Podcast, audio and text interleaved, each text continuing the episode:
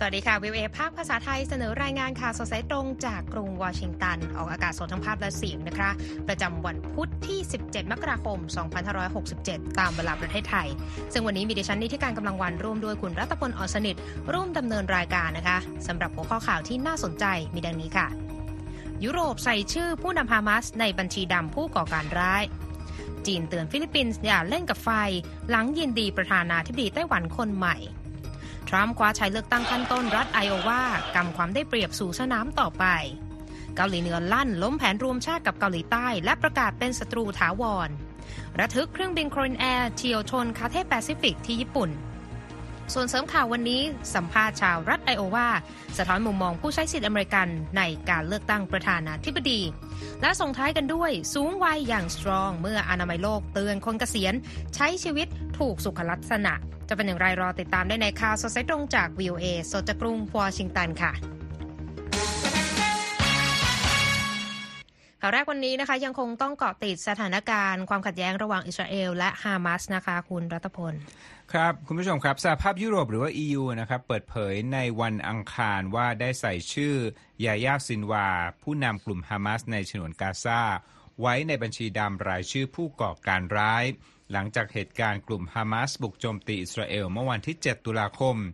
การตัดสินใจล่าสุดของ EU นั้นจะมีผลให้ซินวาถูกมาตรการลงโทษจากสภาพยุโรป รวมถึงอายัดทรัพย์สินทั้งหมดของเขาในประเทศสมาชิกสภาพยุโรป 27 ประเทศ และห้ามพลเมืองยุโรปทำธุรกรรมกับชายผู้นี้นะครับ ก่อนหน้านี้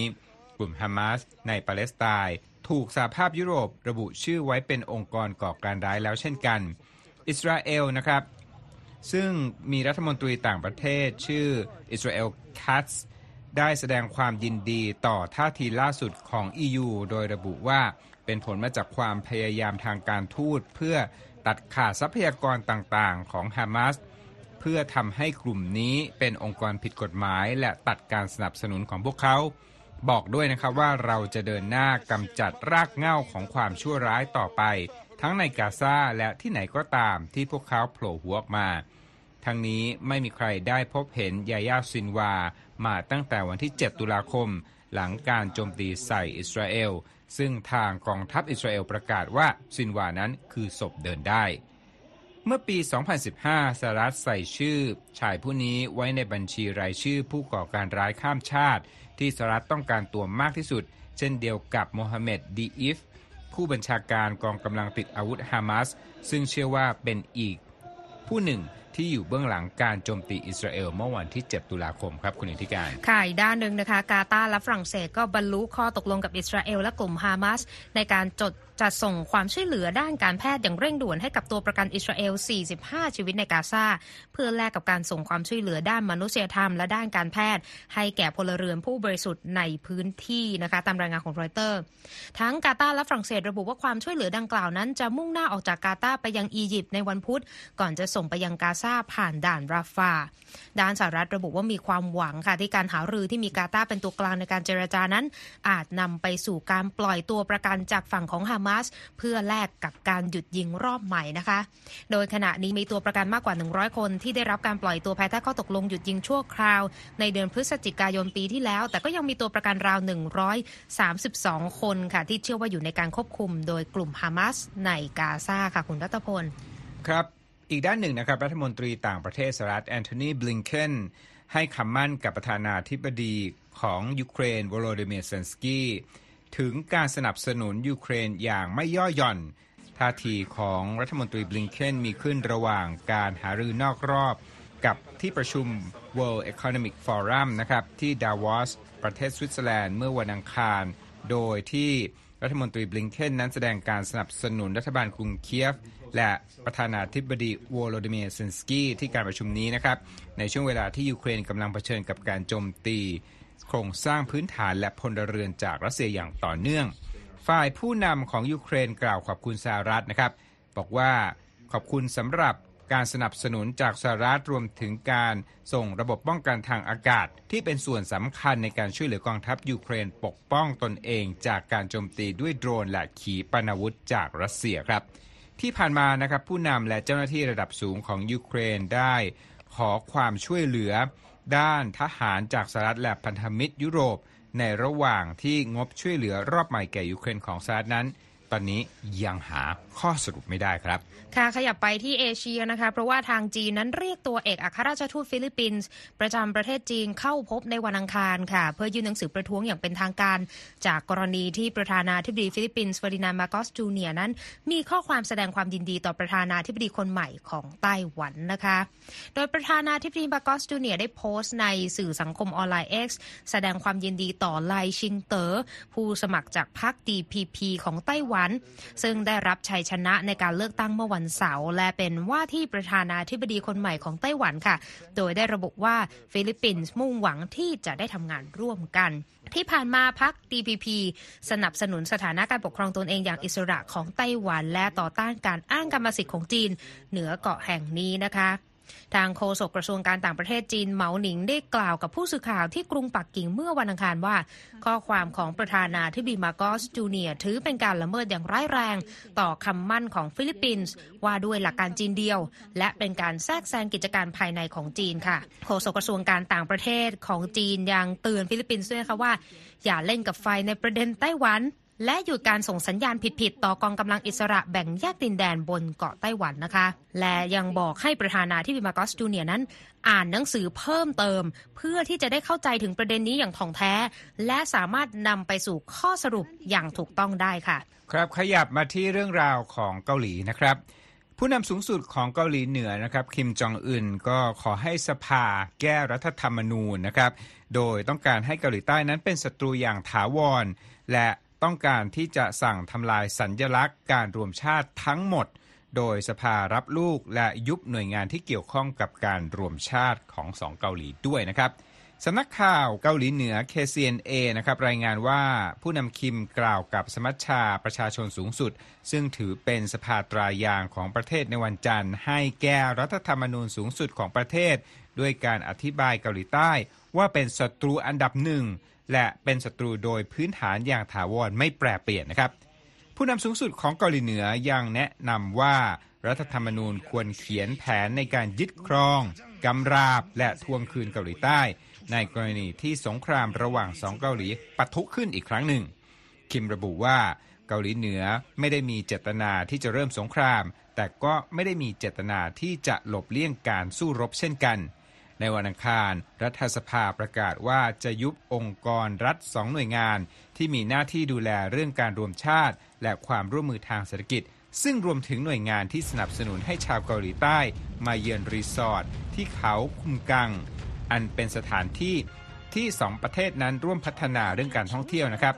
นอกจากนั้นคุณอธิการค่ะผู้นำคิมยังสั่งให้ทำลายทุกสัญลักษณ์ที่สื่อถึงการรวมชาติเกาหลีเหนือและเกาหลีใต้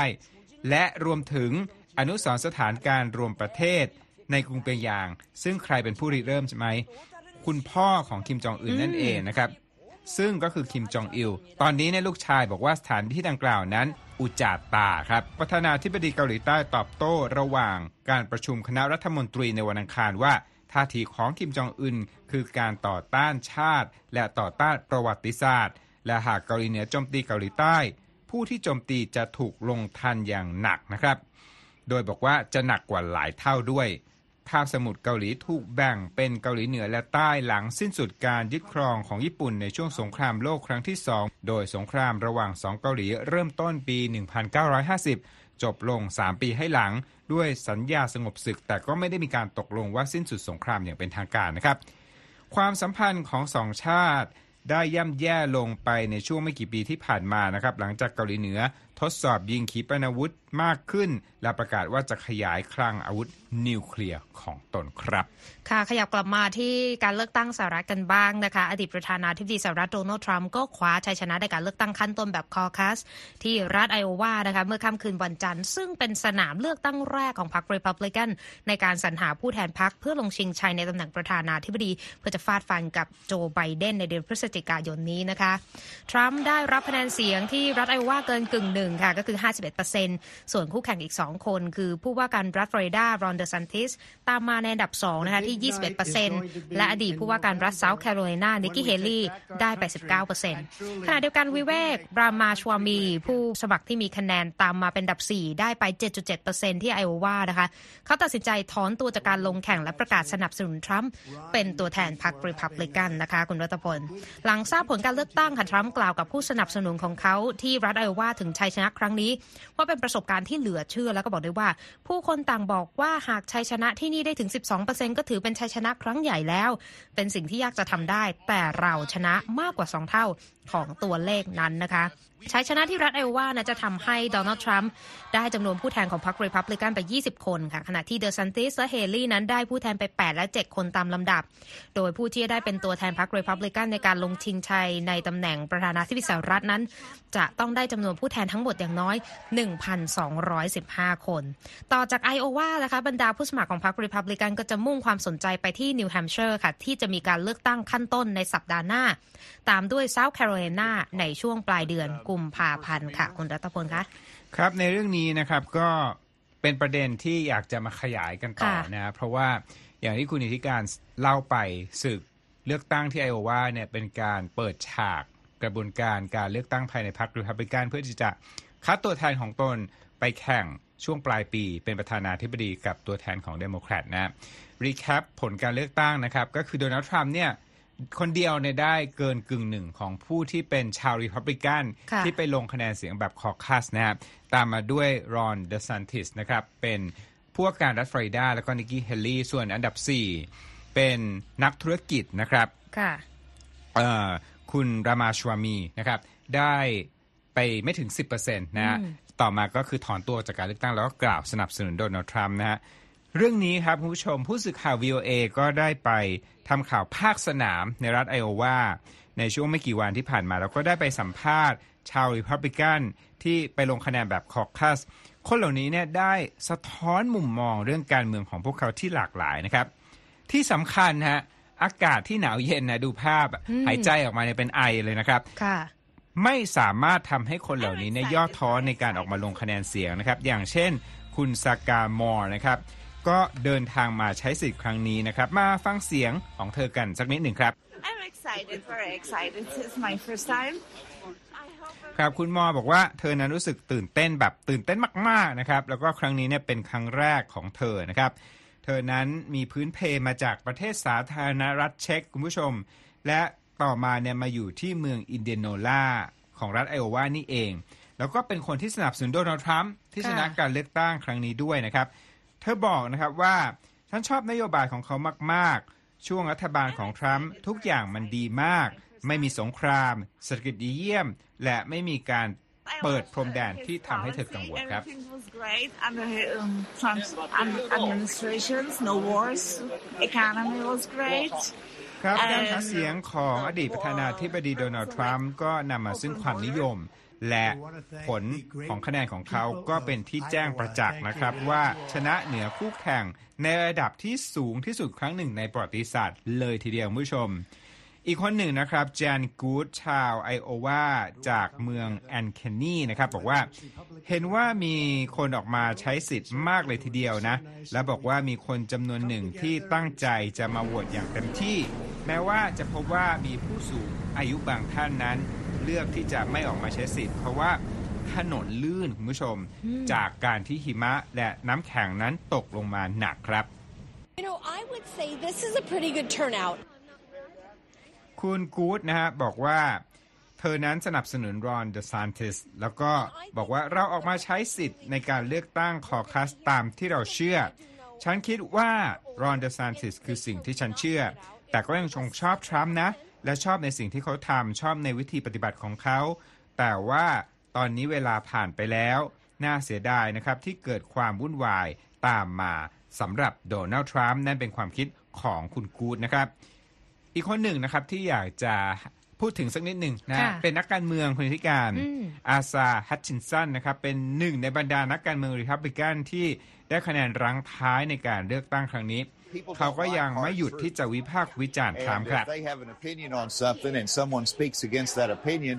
yeah, uh, they don't think as much of you. And so your negatives ครับ go เขา up บอก a ว่า little bit, คนนั้น but, ไม่ค่อยอยากจะ uh, ฟัง I also ความจริง have ที่ทำใจ confidence. ยาก เขาบอกผมมั่นใจว่าผมพูดออกไปในสิ่งที่ถูกต้อง แล้วก็พูดออกไปในทางที่ถูกต้อง ไปในทางที่เป็นสุภาพบุรุษนะ บอกว่าสิ่งที่ทำอยู่นั้น มีความสำคัญ เพราะว่าท้ายที่สุดแล้ว สิ่งที่พูดก็คือสิ่งที่สำคัญที่สุดในตัวเขานะครับสำหรับพรรคเดโมแครตนะฮะมีการเลือกตั้งคอคัสก็คือเลือกตั้งขั้นต้นแบบหนึ่งในรัฐไอโอวาเช่นกันนะครับค่ะแต่ว่าเป็นการลงคะแนนทางไปรษณีย์คุณผู้ชม ต่างจากการที่ต้องไปลงคะแนนเสียงเลือกตั้งของชาวริพับลิกันนะครับ คาดว่าประธานาธิบดีโจไบเดนจะชนะการเลือกตั้งขั้นต้นของเดโมแครตการเลือกตั้งครั้งใหญ่ลำดับถัดไปของเดโมแครต ก็จะเกิดขึ้นที่รัฐเซาท์แคโรไลนาในเดือนกุมภาพันธ์นะครับท่ามกลางเสียงวิจารณ์คุณธิการว่าสองรัฐแรกก็คือไอโอวาแล้วก็นิวแฮมเชอร์เนี่ยไม่ใหญ่พอแล้วก็ไม่ได้มีความหลากหลายพอสำหรับชาวเดโมแครตที่จะให้ความสำคัญในเรื่องนี้นะครับแต่ก็มีผู้วิพากษ์วิจารณ์นะว่าคิดแบบนี้เนี่ยอาจจะไม่ถูกต้องนักนะครับ โดยในเรื่องนี้นะฮะผู้ว่าการรัฐไอโอวาแห่งพรรครีพับลิกันนะครับเทอร์รี่แบรนสเตดไม่เห็นด้วยครับ The system that we have, the Iowa caucuses followed by the New Hampshire primary, means that real people in the เขา caucus บอกว่า state, ตามระบบที่เรามีผู้คนในรัฐที่จัดคอคัสและในรัฐนิวแฮมป์เชอร์ที่จัด primary ต่างมีสิทธิสะท้อนเสียงของพวกเขา เช่นกันแล้วก็เป็นเสียงที่สำคัญ ว่าใครจะเป็นผู้นำประเทศคนต่อไปจากนี้ หลังจากไอโอวาคุณผู้ชม สนามการเลือกตั้งสำหรับชาวรีพับลิกันที่น่าจับตามองก็คือรัฐนิวแฮมป์เชอร์ที่กล่าวไปนะครับ โดยจะมีการเลือกตั้งวันที่ 23 มกราคมนี้ครับ ค่ะ เรียกได้ว่าเข้มข้นตั้งแต่ต้นปีนะคะสำหรับศึกเลือกตั้งประธานาธิบดีสหรัฐในปีนี้นะคะ คุณกำลังรับฟังข่าวสดสายตรงจากวีโอเอภาคภาษาไทยกรุงวอชิงตัน สามารถเข้าไปรับฟัง หรือไปอ่านรายงานของเรากันได้อีกครั้งนะคะ ทางเว็บไซต์ w i w a thai com นะคะติดตามเราผ่านทางช่องทางที่หลากหลายมากขึ้น Facebook Instagram X และ YouTube และเรามี Spotify ให้ได้ติดตามกันด้วยนะคะแต่อย่าลืมเข้าไปกด subscribe ใน YouTube แล้วก็ follow ในช่องต่างๆของ w i w a Thai ได้ทุกช่องทางค่ะ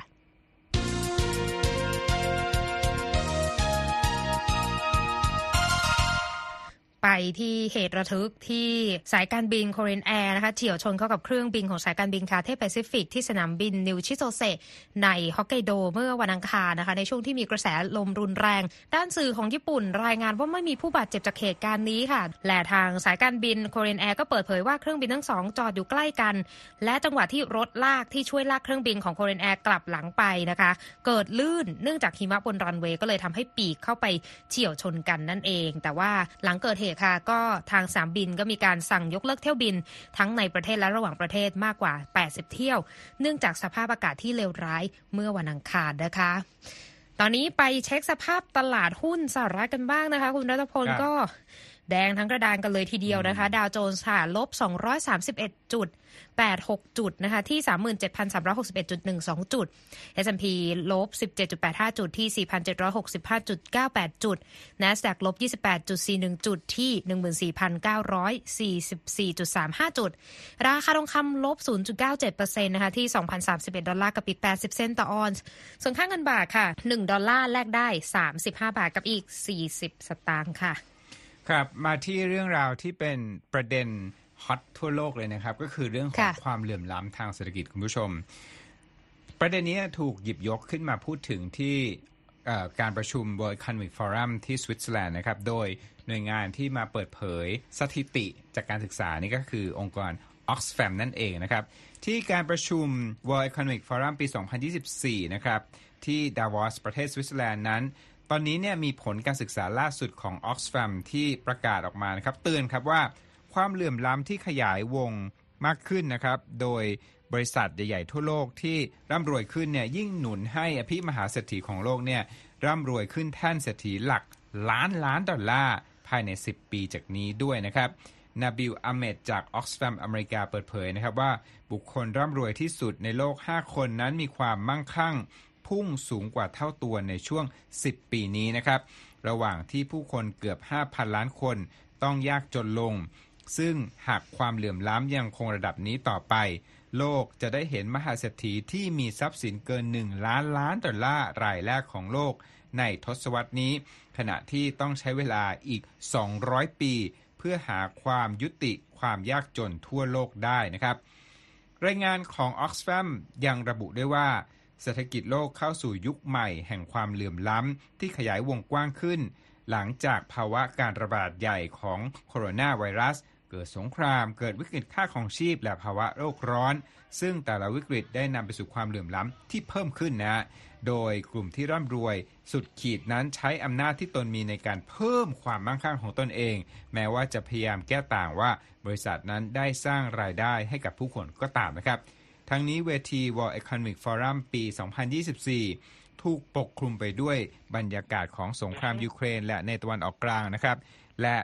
การประชุมนี้จะหารือถึงประเด็นเศรษฐกิจที่สำคัญ ทั้งภาระหนี้สินโลก อัตราดอกเบี้ยที่สูงขึ้น ประกอบกับความท้าทายและโอกาสใหม่ๆทั่วโลก รวมทั้งความคืบคืบคลานเข้ามาของระบบปัญญาประดิษฐ์หรือว่า AI อีกด้วยครับ ก็เป็นการพูดคุยกันหลายประเด็นนะคะ แต่ว่าก็เป็นตัวชี้วัดนะว่าภาวะ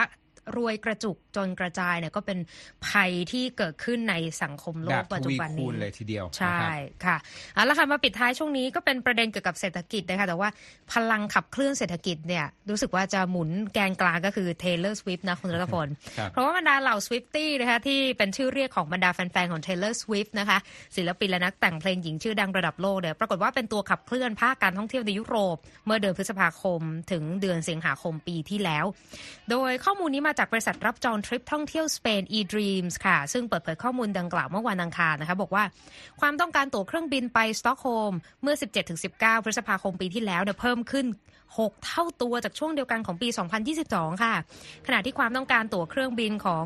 ที่เดินทางมาวอร์ซอเอดินบะระลิเวอร์พูลแล้วก็ปารีสนะคะ ในวันที่จัดคอนเสิร์ตของ Taylor Swift เนี่ยพุ่งสูงขึ้นในระดับ 339% 176% 133%และ 108%ตามลำดับนะคะ และยังบอกได้ว่าความต้องการตั๋วเครื่องบินข้ามมหาสมุทรแอตแลนติกเนี่ยเพิ่มขึ้นในระดับสูงสุด คาดว่าน่าจะมาจาก Swiftie ชาวอเมริกันที่ข้ามน้ำข้ามทะเลมาชมคอนเสิร์ตของ Swift ในยุโรป โดย 5 เมืองที่มีระดับการท่องเที่ยวเพิ่มขึ้นเนี่ยนะคะก็คือซูริกลียงมิลานอัมสเตอร์ดัม เวียนนาและมาดริดนะคะ แล้วก็รูปแบบของอิทธิพลจาก Taylor Swift ทั้งในแวดวงดนตรี แล้วก็เรื่องของเศรษฐกิจในฝากฝั่งยุโรปเนี่ยเกิดขึ้นเป็นปรากฏการณ์ที่ดูจะคล้ายๆกันอย่างที่เกิดขึ้นในสหรัฐเมื่อปีที่แล้วเหมือนกันนะคะน่าติดตามว่าเธอเนี่ยจะผลักดันเอ่อเศรษฐกิจในพื้นที่ไหนในโลกได้อีกมากน้อยแค่ไหนนะคะ คุณกำลังรับฟังข่าวสดสายตรงจากวิวเอภาคภาษาไทยกรุงวอชิงตันนะคะ ช่วงหน้ายังมีประเด็นที่น่าสนใจรออยู่ค่ะ Voice of America.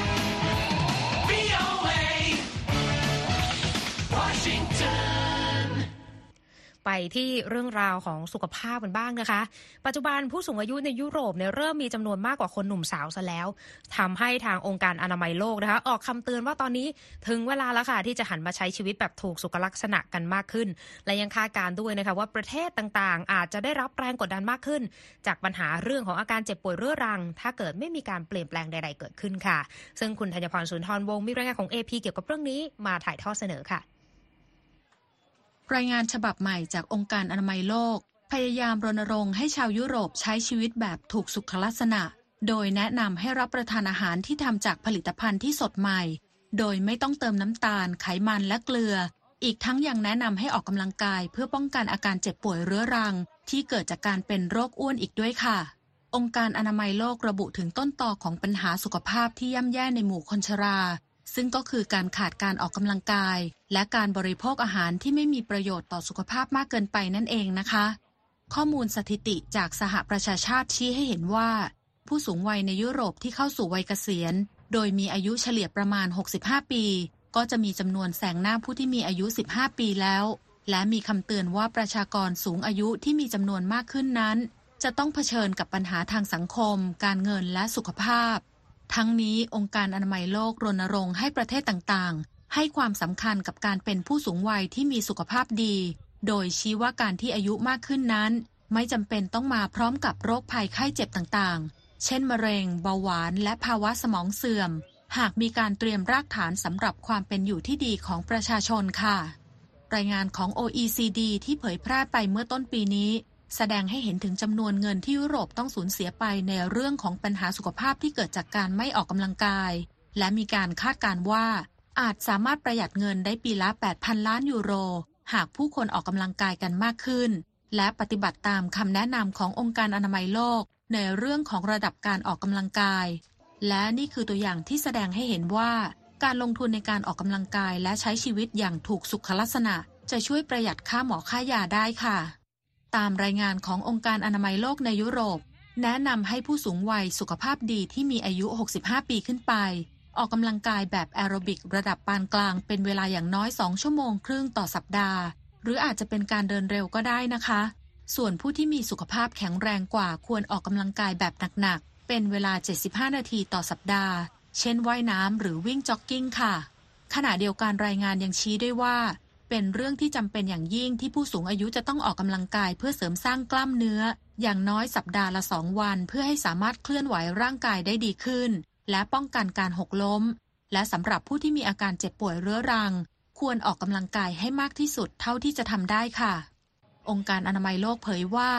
90%ของการเสียชีวิตในยุโรปเกิดจากอาการเจ็บป่วยที่ไม่ใช่โรคติดต่อ นอกจากนี้ราว 85%ของผู้พิการก็เกิดจากสาเหตุเดียวกัน สำหรับปัจจัยเสี่ยงของโรคที่ไม่ติดต่อนี้ ได้แก่การไม่ออกกำลังกาย การรับประทานอาหารที่ไม่มีประโยชน์ต่อสุขภาพ การสูบบุหรี่ การดื่มแอลกอฮอล์ดังนั้นหากสามารถรณรงค์ให้ประเทศต่างๆ ส่งเสริมพฤติกรรมที่ดีต่อสุขภาพ และลดระยะเวลาที่ต้องทนทุกข์อยู่กับความทุพพลภาพ เนื่องจากอาการเจ็บป่วยด้วยโรคไม่ติดต่อ ก็จะช่วยให้ผู้คนมีชีวิตความเป็นอยู่ที่ดีขึ้นค่ะ อย่างไรก็ตาม แม้จะมีการส่งเสริมให้มีการควบคุมดูแลสุขภาพของตนเอง แต่องค์การอนามัยโลกกล่าวว่าจำเป็นต้องมีนโยบายของรัฐบาลเพื่อส่งเสริมพฤติกรรมนี้ค่ะ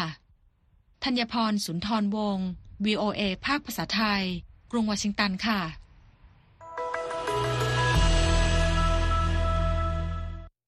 ขอบคุณมากค่ะ คุณธัญพรค่ะมาส่งท้ายวันนี้ด้วยงานประกาศรางวัลเอมี่นะคะ ก็คึกคักขนาดไหนคะคุณรัตพลคึกคักนะครับ โดย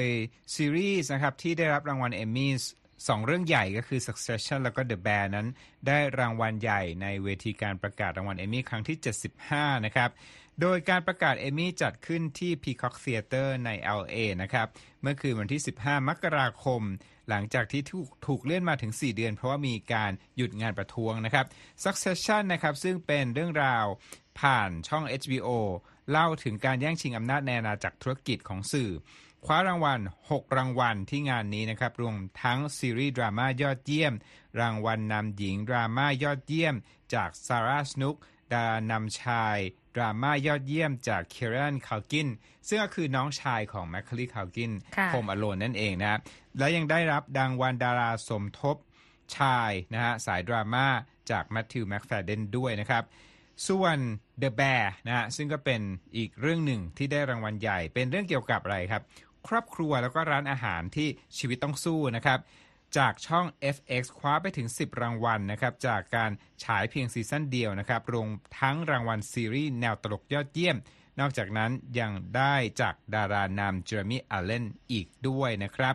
ขณะที่ควินตันบรันสตันนะครับ สร้างประวัติศาสตร์ เป็นสตรีผิวดำคนแรกในรอบกว่า 40 ปี ที่คว้ารางวัลดารานำหญิงแนวตลกยอดเยี่ยมจากซีรีส์ Abbott Elementary ที่ออกฉายทาง ABC นะครับ ที่ฮือฮาไม่แพ้กันก็คือดารานำชายและหญิง เชื้อสายเอเชียจากซีรีส์สั้น Beef ที่คว้ารางวัลดารานำแนวซีรีส์สั้นทั้งคู่จากสตีเฟนยูนและแอลลี่วอง ทั้งคู่เชื้อสายเอเชียครับ ค่ะ และที่จบไปคือข่าวสดสายตรงจากกรุงวอชิงตันวันนี้นะคะ ดิฉันนีธิกาญจน์กำลังวรรณและคุณรัตพลอ่อนสนิทผู้รายงาน สวัสดีค่ะ สวัสดีครับ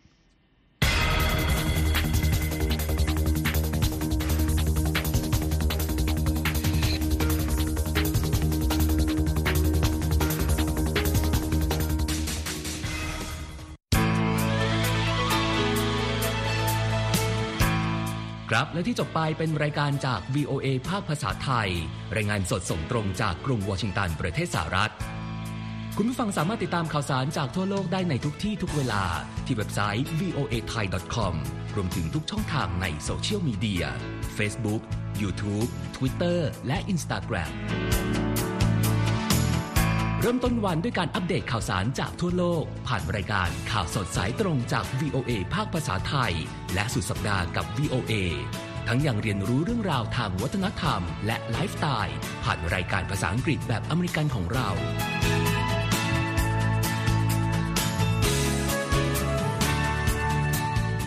ติดตามความเคลื่อนไหวในประเทศสหรัฐ การเมืองอเมริกัน พร้อมเข้าใจที่มาที่ไปของเหตุการณ์สำคัญ รวมถึงข่าวต่างประเทศ จากแหล่งข่าวที่เชื่อถือ